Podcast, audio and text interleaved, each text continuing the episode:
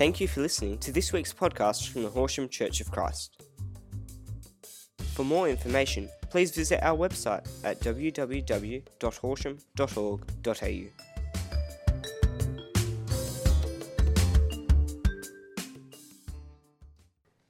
While the offering is being collected, if you can um, do two things at once, give your tithe and offering, get your Bible and open up to Numbers chapter 12. Um, and we're going to continue our series today on acceptable sin. How many sins are acceptable? None. Excellent. A few more people answered this week than last week, so that's good. We're building up to it. Getting the, uh, the picture. And someone said, you know, is, is, laziness actually a sin? I've had the conversation with some people. Is laziness a sin? Is gluttony a sin? Or is it a temptation that leads to sin? Like, where, where's the line? Paul writes to the church at Rome and says, um, anything without faith is sin. I'll read it for you.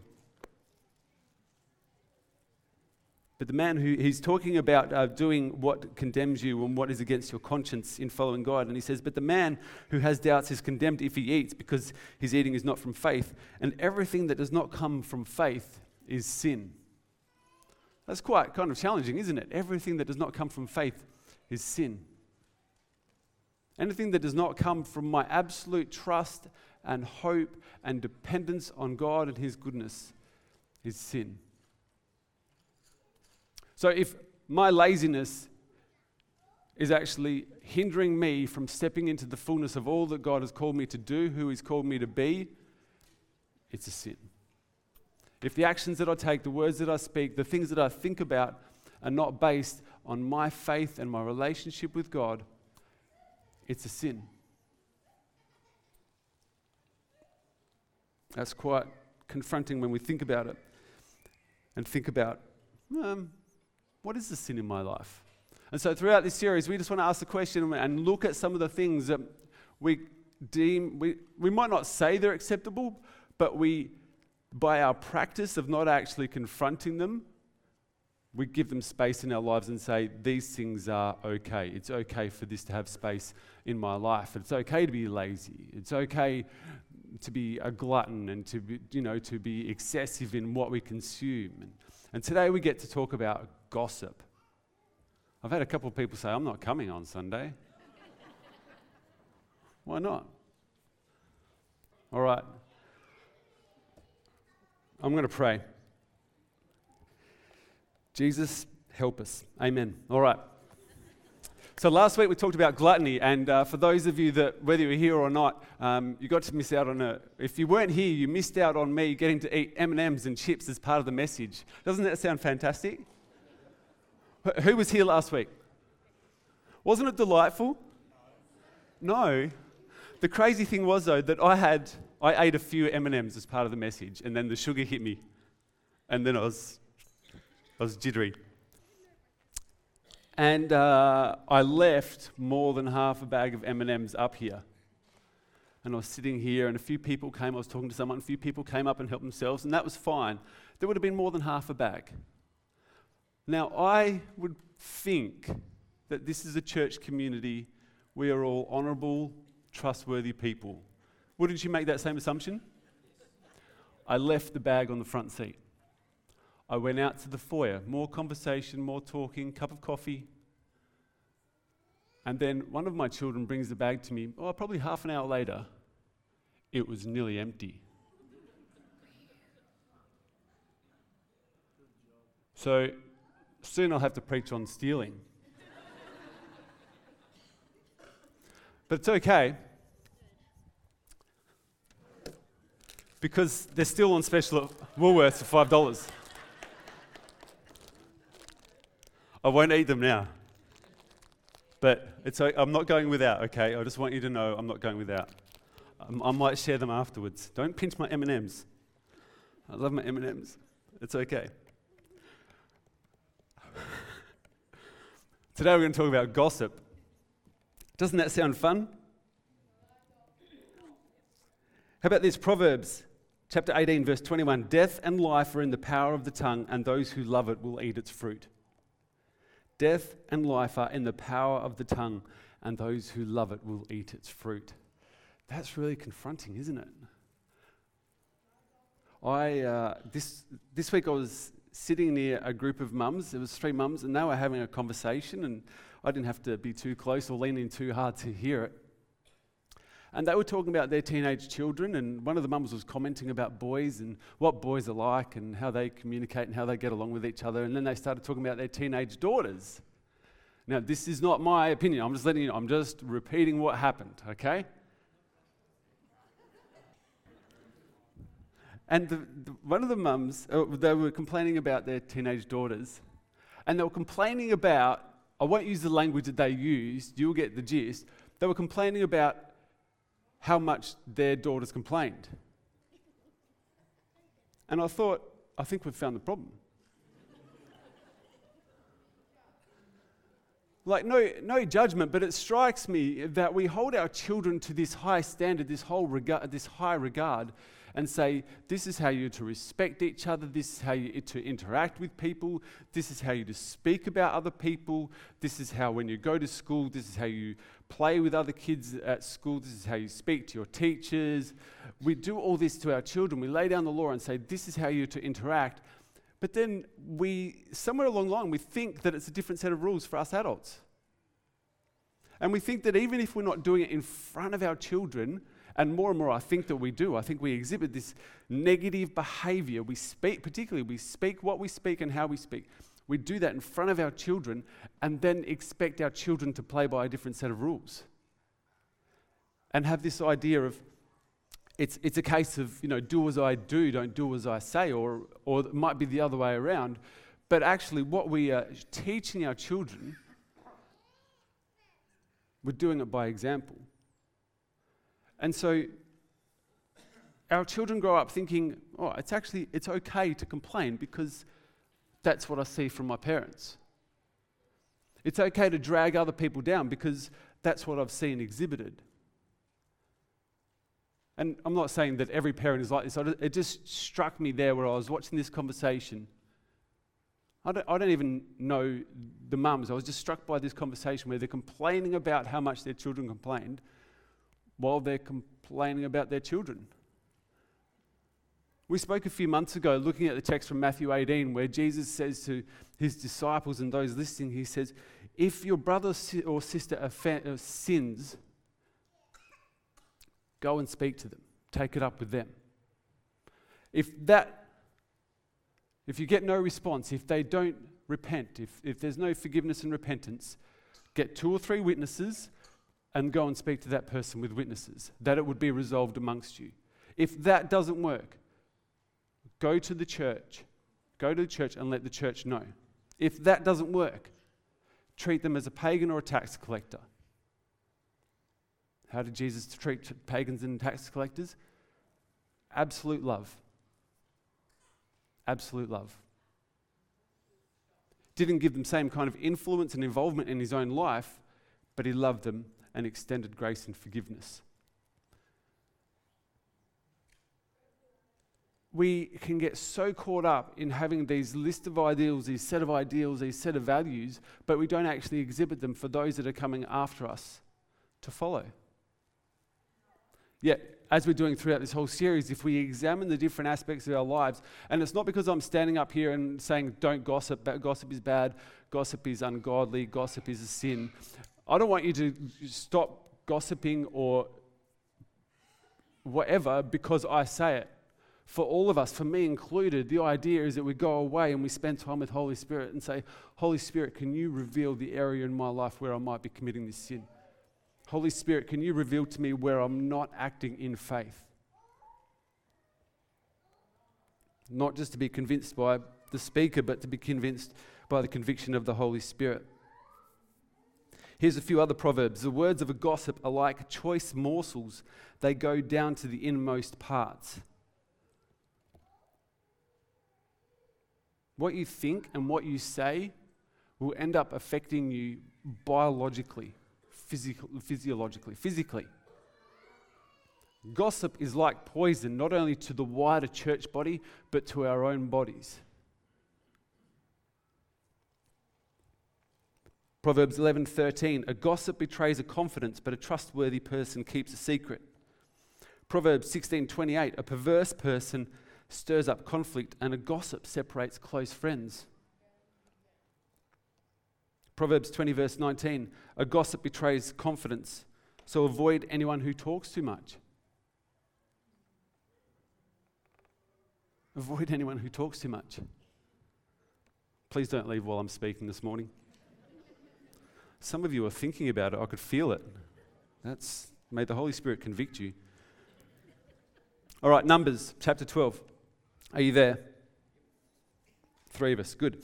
So here's a conversation between um, Miriam and Aaron. Miriam and Aaron began to talk against Moses because of his Cushite wife, for he'd married a Cushite. Has the Lord spoken only through Moses? They asked. Hasn't he also spoken through us? And the Lord heard this. Now, Moses was a very humble man, more humble than anyone else on the face of the earth. Wow. At once the Lord said to Moses, Aaron, and Miriam, My office now. Come out to the tent. Uh, that's not in there. I'm, sorry. I've thrown some people. Come out to the tent of meeting, all three of you. So the three of them came out. Then the Lord came down in a pillar of cloud. He stood at the entrance to the tent and summoned Aaron and Miriam. When both of them stepped forward, he said, Listen to my words. When a prophet of the Lord is among you, I reveal myself to him in visions. I speak to him in dreams. But this is not true of my servant Moses. He's faithful in all my house. With him I speak face to face, clearly and not in riddles. He sees the form of the Lord. Why then were you not afraid to speak against my servant Moses? The anger of the Lord burned against them, and he left them. Don't you wonder sometimes if the Lord continued to operate like this, how many problems we'd still deal with? If we actually spoke against our brothers and sisters, if the Lord actually came down and he said, You two, I want to have a word.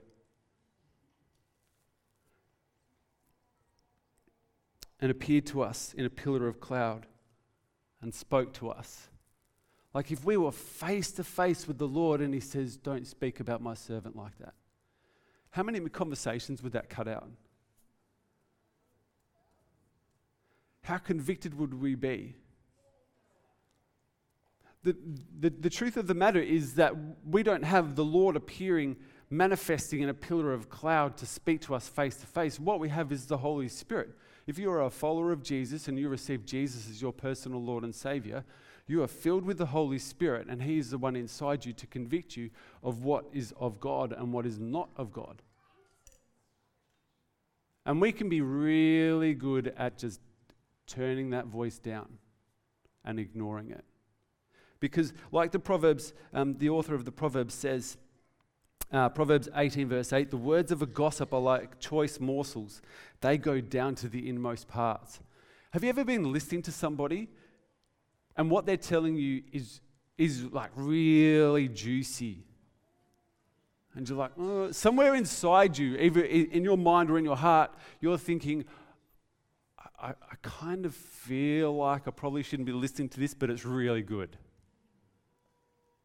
Have you had that experience? Or are we all just such dedicated followers of Jesus that never happens.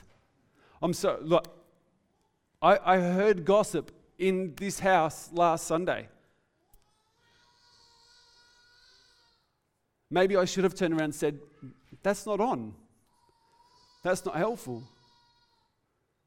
And part of it is, like we've said before, the world is not playing by our rule book.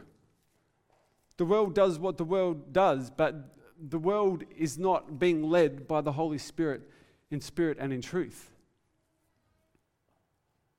We are, we are guided by, by faith and our faith in Jesus Christ, the one who saves us and redeems us, the one who calls us to, to obey him and to be baptized in his name and to be filled with the Spirit, that we would be convicted when we actually step out of line. The world is not filled with the Holy Spirit. We, you and I, as followers of Jesus, are filled with the Holy Spirit. So the world, that conversation I heard between the three mums, three mums that I don't know if they've got a relationship with Jesus or not. That conversation I hear in the foyer between two people who I know are followers of Jesus, that's not on. Here we have Moses and Aaron. They're not talking to the Lord. They're not even talking to Aaron. They're having a conversation between the two of them saying, Why does it, Moses get all the good luck? Why does he get all the fun? Has the Lord spoken only through Moses? Hasn't he also spoken through us? Do you know the crazy thing is that if you go back to when um, the Lord calls Moses, uh, the burning bush, and he calls Moses, and Moses says this chapter and a half exchange, conversation between Moses and God. And Moses is basically saying, Please, God, send somebody else. I can't speak, I'm not eloquent, get somebody else to do it. And God says, All right, all right. I'm, like, God was getting angry at Moses, which is fascinating in itself. And he says, All right, I will get your brother Aaron, and you will give him the words to speak. You will put your words in his mouth, and you will be like God to the Egyptians. So Aaron was the mouthpiece for Moses. And now here he is with Miriam saying, Hasn't he also spoken through us? Complaining because of something that Moses had done. Our, our sinful ways, and, and gossip is a part of this, can so waylay us from the truth that we should hold on to that we get distracted, we, we forget who we are and what we have through Jesus Christ, our Lord and Savior. And this is what gossip does, whether, whether it's true or not, because in, in gossiping, I am shifting your perception of how you see another person. If I go to Doug, dear Douglas, hello Doug, how are you? It's nice to see you. If I go to Doug and I start having a conversation, whether it's, and I would say whether it's nice or not nice, okay? Whether it's positive or negative, whether it's truth or a lie. And if I start talking to Doug about Ross and say, Doug, Ross is jealous of your beard growing abilities. no, I don't think so either. I was just making something up on the spot, man. Give me. I'm jealous of you both, so that's a different story. But if I say to him, if I talk to Doug about Ross, that then shifts in Doug's mind how he sees Ross and also how he shifts me. Because depending on the relationship that Doug and Ross already have, will, de- will change Doug's perception of Ross. If Doug already has an issue with Ross that hasn't been resolved or there's some hurt or tension there, all I'm doing is aiding Doug's case against Ross. Does that make sense? And so Doug's over here and he's like, Well, I didn't like Ross anyways because he's got red hair. He can play guitar and sing at the same time. So, whatever. And then I come over and say, Doug, Ross can grow a, bit, a better beard than you. He's like, Excellent. That's one more thing. I'm sorry, Ross. I, just, I had to, in a moment. That, yeah, I know. I had to choose people that I knew could take it. Thanks, man. That's one more thing. Doug's like, yep, here's the reason I don't like Ross, and here's another reason, here's another reason, here's another reason. And all it's doing is building up this case against Ross so Doug has more and more reason to not actually go and resolve it and to restore the relationship. we've talked before in this series about the call that we have to be ministers of reconciliation that as we have been reconciled to God through Jesus Christ, we now have that same ministry to reconcile the world to Jesus. An awesome, incredible privilege that we have. But in gossip, when I go and speak to one brother about another brother or one sister about another sister or whatever the case may be, I'm not reconciling anybody to anything. And I'm just driving wedges between people. I'm not advancing the gospel. I'm not sharing the kingdom. I am doing nothing near the work of God in my life. And it is really, really easy. Bless you. And do you know what? I can get on my phone, I can get on my computer, and I can gossip online all day long. And there are no apparent consequences or repercussions for me. I can get on Facebook, Snapchat, Twitter, YouTube. I can get on YouTube and complain until the cows come home, and I can spread that and share that. And people might think it's funny, people might think it's humorous because I might be funny in the way that I gossip about people or the way that I talk about people. And because it's funny, or it goes down a bit easier. But underlying the funny nature of what I'm saying is a truth that people take a hold of. And then this lie kind of just spreads. Let me, let me give you a name and just see what your response is Donald Trump. Wow.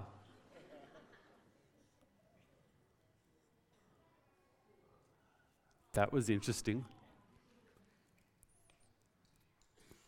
So, uh, show your hand. How many of you met Donald Trump?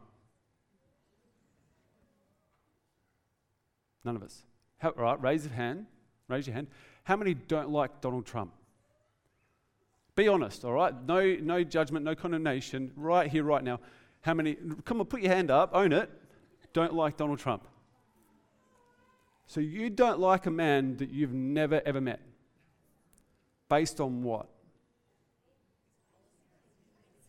Based on the media. Now, look, I could go down a whole kind of discourse about media and fake news and whatever. How much of Donald's life do you get to see through the media? Most of it? Do you reckon?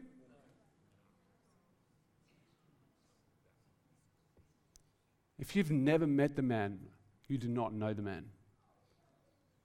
Somebody asked me, had a coffee with a friend of mine a few weeks ago. Somebody said to me, What do you think of Benny Hinn? Some of you would know Benny Hinn. Crazy evangelist, incredible ministry. And I've only seen some of his stuff from a distance. And I said, Never met him. He's like, Yeah, good answer. Because we can build up a case against anybody and they might be famous people like Donald Trump or Benny Hinn or Bill Johnson or Brian Houston or Mother Teresa or Princess Di or whoever, Jesus, and never meet the person. I would say, my, I'm thinking out loud, if you and I are basing what we think about a person on what we hear about a person with having never met the person, we are operating from gossip. And you can take all the snippets about Donald Trump and what he's said in the past and what he hasn't said, what he's done, what he hasn't done. What does the Bible call us to do for those in authority?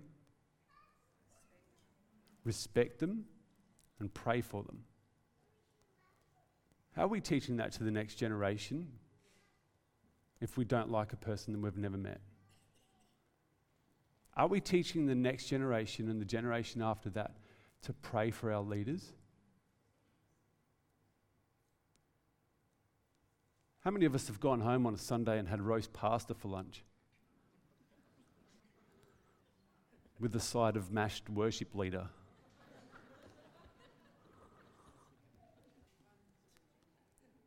Sorry. I'm hungry. I've got to stop talking about food in my messages. But how many times have we done that? We go home, we're not actually thinking about, oh, Holy Spirit, what are you saying to me through what I heard this morning, through the word that we read? What do you, uh, you moved me during worship, Lord, or I encountered you in this way? We don't have those conversations. We, we, maybe we do more and more here's my encouragement that we don't actually just you know rate the service out of 10 and, and say which parts we liked and which parts we didn't like. Because in all honesty and this is just one example in all honesty none of this is for you. None of this is for me. This is all for jesus. All for jesus. I love you but i'm not here for you. I'm here because this is what jesus has called me to do now, the privilege and the responsibility and the incredible um, job that I get to do is that I get to do life with you. And with some of you, that's to a different extent, but with a number of you, I get to have incredibly intense, deep, moving conversations about what God's doing in your life, where you've been hurt, how you can move forward. But it's all for Jesus. And if this is all for Jesus, then how can we, as sons and daughters of God, gossip about what we like, what we don't like, what that person said, what that person didn't say, whether we liked that song, whether we didn't like that song, whether the lights were too bright, whether it was too loud? Gossip. I don't know who said it originally, but someone wise somewhere along the way said, if you're not a part of the solution, you're a part of the problem. And that's really confronting because there's so many things that we can look at and go, man, that's, that's really bad. I don't like the way that it's done. There's stuff in this church, in this ministry, I don't like the way that it's done. Not in a condemning way, but I think, oh, we could actually do that better.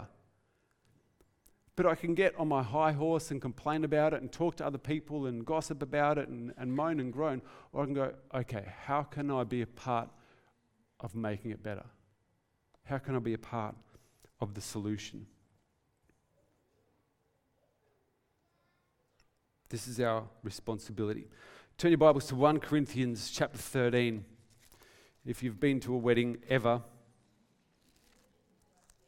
you'll know it.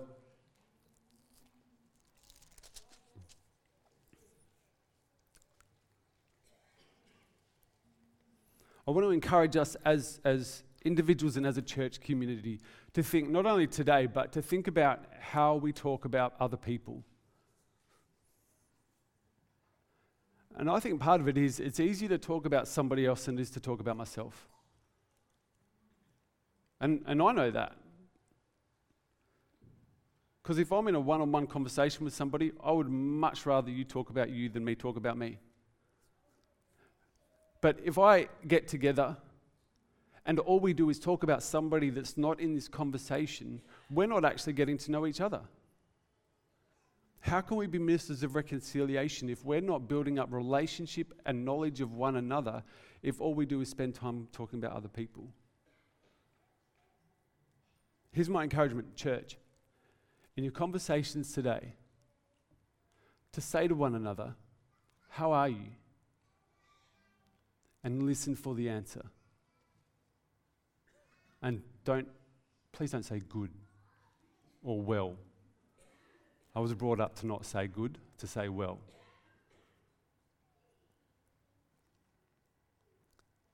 To actually find out how the other person is really going in their mind, in their heart, in their body. And slow down from moving on to talk about other people that aren't even there for the conversation. Here's Paul writing to the church at Corinth. I feel like we should do a wedding every time I read this. If I speak in the tongues of men or of angels, but I don't have love, I'm only a resounding gong or a clanging cymbal.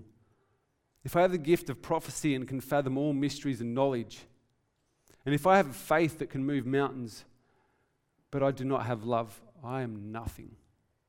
If I give all I possess to the poor and give over my body to hardship that I may boast, but I do not have love, I gain nothing. Love is patient, love is kind, it does not envy, it does not boast, it is not proud, it does not dishonor others, it is not self seeking, it is not easily angered. Love keeps no record of wrongs. Love does not delight in evil but rejoices with the truth. It always protects, always trusts, always hopes, always perseveres. Love never fails. What strikes me is that Paul writes that letter to a Christian community and he says, If I speak in tongues, if I pray in tongues, if I prophesy, if I can fathom mysteries and understanding, if I have incredible faith that can move mountains, but I don't have love, then all of that is worthless. All of those things that he just mentioned are wonderful, incredible, godly things that we're actually called to do and be. We're to, to speak in tongues, to prophesy to one another, to prophesy to the world of the goodness of God, to move mountains with absolute faith. We're called to do those things. And Paul says, those incredible godly things, those things of the kingdom, if I don't do those with love, doesn't mean anything. So, what does it say about the things that we don't do with love that aren't a part of the kingdom? They're less than this. So, in our conversations with, with each other, and even to go beyond the, the, the, the how are you and the general day to day of how life is, what if we were, as sons and daughters of God, filled with the Holy Spirit, to say, Lord, what is it that you want to say to this person? How do you see this person that I'm speaking to? If you start to do that, you might think, oh, I'm not going to hear anything. If you start to go to a conversation, if I'm going to have a conversation with Ross, and as I go to have the conversation with Ross, I say, Lord, what is, it, what is your word for Ross? And I go into the conversation with Ross with that mindset, it will shift Ross and it will shift me. And it will change our lives. Because I go to this conversation and I hear from the Lord before I hear a word out of Ross's mouth, because Ross, how Ross sees himself, might not even be how God sees him. But I go to have a conversation with Ross and I hear he's a strong man. Not just on the outside, on the inside. He's a strong man. He's a good man. He's a man of integrity. He's a man of honor. He's a man who speaks and seeks the truth. He's a man that puts other people first. So I go into this conversation, this encounter of hearing those words of strength and integrity, and he comes to me and says, Oh, I've had a really bad week. I don't feel like I'm doing anything right. I don't feel like I'm following God well. I don't feel like I'm spending time with Him well enough but I know how God sees him, which is greater than how he sees himself. Does that make sense? It will change our lives. It will change this community. It will change the world. If we could actually engage one on one with authenticity and godliness and hearing the voice of God for each other rather than just talking about other people and other things, Practically speaking, I, I know that we need to process stuff. I know that we might have an awkward relationship or something go wrong, and we're like, how do I talk about it? How do I talk about it without it being gossip? And so I'll, I will go to Narelle and I'll say, I'm, I'm working through something. I need to talk about it to process it, to see, do I need to do something? Do they need to do something? How, how I'm going to do that? And that's the frame of mind that I go into the con- conversation with because I don't want to just go in with the spirit of complaint. Because if I just go and complain to Narelle about somebody else in my life, that doesn't actually shift my heart and my mindset toward that person. So I want to process it and hear, particularly if I want to hear from Narelle because I trust her and I know her and she knows me and she can say, actually, you're being immature. Actually, you haven't heard them properly. Actually, you need to ask this question. I'm like, okay, I don't always like it, but I'm trusting her to speak truth into the situation and to not get caught up in a spirit of gossip and complaint. And so then I can go back to that person, having worked it through here, having knowing what's mine and what's theirs, and have this conversation and say, hey, that other day we had this conversation, it felt really awkward, and this is where I was coming from, where were you coming from? And we can actually work to resolve it rather than me just going home and complaining.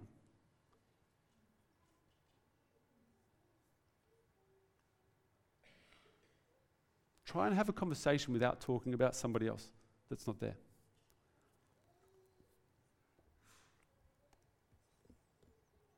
How many times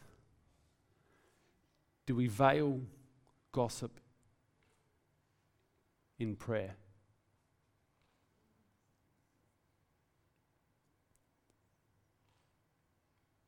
How many times do we go to somebody, to a brother or sister, and say, Oh, I want, I, I want your prayer for something? Do you know, sometimes I think we pray about stuff that we don't need to pray about. You might think, what? We're meant to pray all the time. Yeah, absolutely. Pray ceaselessly. Even if it's just, help me, Jesus, help me, Jesus, blood of Jesus, help me, Jesus. But sometimes I think we pray for somebody or we pray because something's upset us, when actually the mandate is that we just go and talk to the person. You don't necessarily need a conversation with your life group in order to resolve a difficulty in your life. I'm speaking really generally here. And I just want to encourage us, all of us, me and you, if you're a follower of Jesus, to resolve conversations with people face to face, one on one, in relationship and dialogue, rather than to enter into a spirit of gossip and complaint. Philippians chapter 4 says, Finally, brothers and sisters, whatever is true, whatever is noble, whatever is right, whatever is pure, whatever is lovely, whatever is admirable, if anything is excellent or praiseworthy, think about such things. Whatever you have learned or received or heard from me or seen in me, put it into practice, and the God of peace will be with you.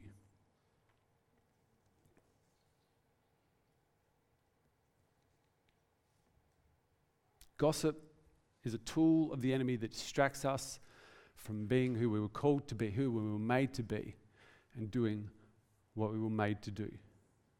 The enemy loves it. Loves it when we're distracted from the mission that we have on our lives as ministers of reconciliation. Loves it when we build up a case within our own minds, our own hearts against other people that means, well, I don't have to go and talk to them because they're less than, rather than seeing each other through the lens of the Lord and going, do you know what? That person is a child of God. I'm going to do my utmost to restore right relationship with them.